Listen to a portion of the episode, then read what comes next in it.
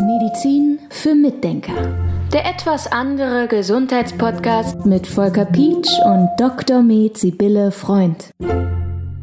Heute steht eine technische Errungenschaft im Mittelpunkt, denn für jedes Thema gibt es eine App und heute sprechen wir über die Fever App, über ja eine App, die bei Fieber hilft, aber ich muss radikal anfangen, wann ist denn die Menschheit falsch abgebogen? Das ist eine gute Frage ich glaube, es gibt eine unglaublich große Verunsicherung bei den Menschen, was Gesundheit von Kindern betrifft. Also ich erlebe es auch in der Praxis wieder, dass sich die Eltern häufig über die kleinsten Kleinigkeiten Sorgen machen und das werden die Kinderärzte wahrscheinlich genauso erleben. Also meine eigene Überlegung dazu ist, möglicherweise hat es damit zu tun, dass wir keine Großfamilien mehr haben. Dass die Eltern ihre Kinder kriegen, dann häufig nicht mehr so viel Kontakt zu ihren Eltern haben in dieser, in dieser Enge, die man ja eigentlich früher hatte, ja, dass man in einem Haus lebt, lebte oder ziemlich nah zusammen, dass die Großeltern sich um die Kinder kümmerten und so weiter und dass die einfach dann nicht mehr wissen, was macht man denn jetzt, wenn ein Kind Fieber hat.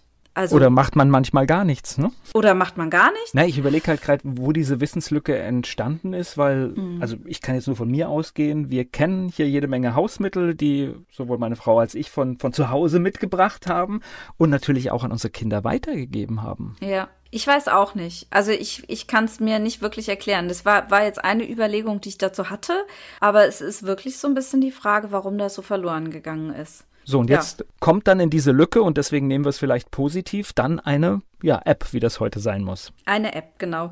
Die ist in der Zusammenarbeit mit der Universität Witten-Herdecke erarbeitet worden und wird auch von den Kinder- und Jugendärzten empfohlen. Also das ist sehr schön, dass da zusammengearbeitet wird. Das ist also ein Verband und dann diese Klinik. Und ich finde diese App wirklich super. Also mir gefällt die richtig gut, weil man da unheimlich viele Informationen gibt, es, äh, bekommt. Es gibt auch schöne kleine Filmchen, die sind sehr interessant. Es wird erklärt, was ist denn eigentlich Fieber? Welche Funktion hat Fieber? Warum erhöht der Körper die Temperatur? Wie oft sollte denn gemessen werden? Wie misst man denn richtig Fieber? Was hat Fieber mit Impfungen zu tun? Welche Begleitsymptome gibt es? Also zum Beispiel die Atemgeschwindigkeit, den Puls. Da kriegen die Leute auch oft Angst, ja, dass sie dann sagen, mein Kind hat Fieber und die atmet das oder der oder die atmet so schnell. Und das ist zum Beispiel ganz normal, ja. Und das wird alles erklärt also ich finde das ganz toll. Es geht auch um Kinderkrankheiten. Es werden Ringelröten, Blinddarmentzündung, Masern, Mumps, Röteln erklärt, beschrieben und so weiter. Es geht um Fieberkrämpfe, es geht um Notdienste, um Unterstützung mit Essen und Trinken, mit Klistieren, Einläufen, naturheilkundlichen Mitteln, Tees, Wickel und Waschungen, was man da machen kann. Das sind genau die Punkte, die du eben auch so angesprochen hast. Dann geht's aber auch um fiebersenkende Medikamente.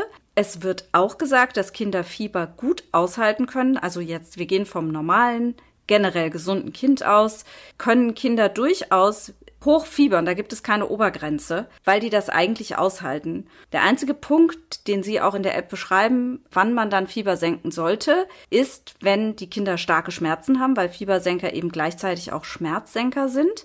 Und wenn sich das Kind massiv unwohl fühlt oder wenn es zum Beispiel unbedingt jetzt endlich mal schlafen muss, ja, das wäre auch ein Grund, mal das Fieber zu senken. Ansonsten beschreiben sie auch, und das finde ich auch sehr schön, dass Bakterien und Viren durch das Fieber ausgebremst werden. Und wenn das Fieber gesenkt wird, dann verhindert das weder Folgeschäden noch verkürzt es die Krankheitsdauer, sondern das sage ich jetzt, verlängert es die eher, weil das Immunsystem ausgebremst wird. Und dann schreiben sie besser gesagt auch noch über diese einzelnen Medikamente. Und was ich auch wiederum sehr schön finde, ist, dass bei Paracetamol, das ja sehr häufig verordnet wird und tatsächlich auch empfohlen ist, erwähnt wird, dass es Todesfälle gab, zu einem Leberversagen kam, weil Paracetamol Glutathion verbraucht. Das ist ein wichtiges Antioxidant, was zur Entgiftung wichtig ist. Also ein ganz wichtiger Stoff für uns. Und der kann verbraucht werden bei kleinen Kindern, wenn die zu viel Paracetamol kriegen. Und dann können die ins Leberkoma fallen, können daran sterben. Und ich finde ich halt sehr gut, dass sie das auch erwähnen, dass man nicht unkritisch dieses Paracetamol reinhaut, ja. Also wirklich sehr schön. Auch was sind Antibiotika zum Beispiel? Haben die überhaupt eine Auswirkung auf Fieber oder wie wirken die? Auf was wirken die?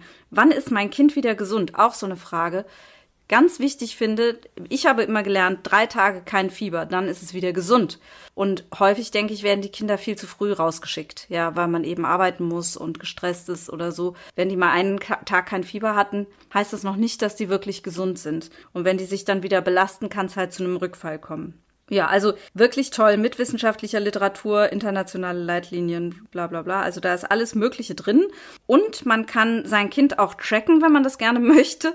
Also nicht wissen, wo es ist, sondern wie es ihm geht und wie sich das so entwickelt. Das halte ich auch nicht für ganz blöd, weil manchmal ist es ganz gut, wenn man im Nachhinein also wenn ich einen Patient bekomme und die Eltern sagen, ja, der hat immer so viel Fieber und dann kann ich fragen, wann denn? Und wenn die mir dann die App zeigen, und ich kann das genau verfolgen oder man kann zum Beispiel auch mal sehen, wie das Fieber sich in einem Krankheitsverlauf verhält, ob das morgens hochgeht oder tagsüber hoch und runter oder abends hoch und rund, nachts hoch und runter oder wie auch immer, wie das so verläuft. Da kann man auch einige Rückschlüsse ziehen. Also insofern finde ich das sehr sinnvoll. So, das war jetzt meine lange Rede. Ja? Das wurde ja früh, früher übrigens auch gemacht. Also ich kann mich auch daran erinnern, dass dann einfach immer ein paar Temperaturen notiert worden sind und sich dann tatsächlich der Kinderarzt, die Kinderärztin gefreut hat darüber. Genau, das ist immer hilfreich, ja. Und da ist es natürlich okay, ein technisches Mittel heute zu benutzen. Das denke ich auch so eine Fever-App, die ganz viel Wissen sammelt und die hat auch Preise gewonnen und all das Mögliche. Aber ich glaube trotzdem, dass sie nachher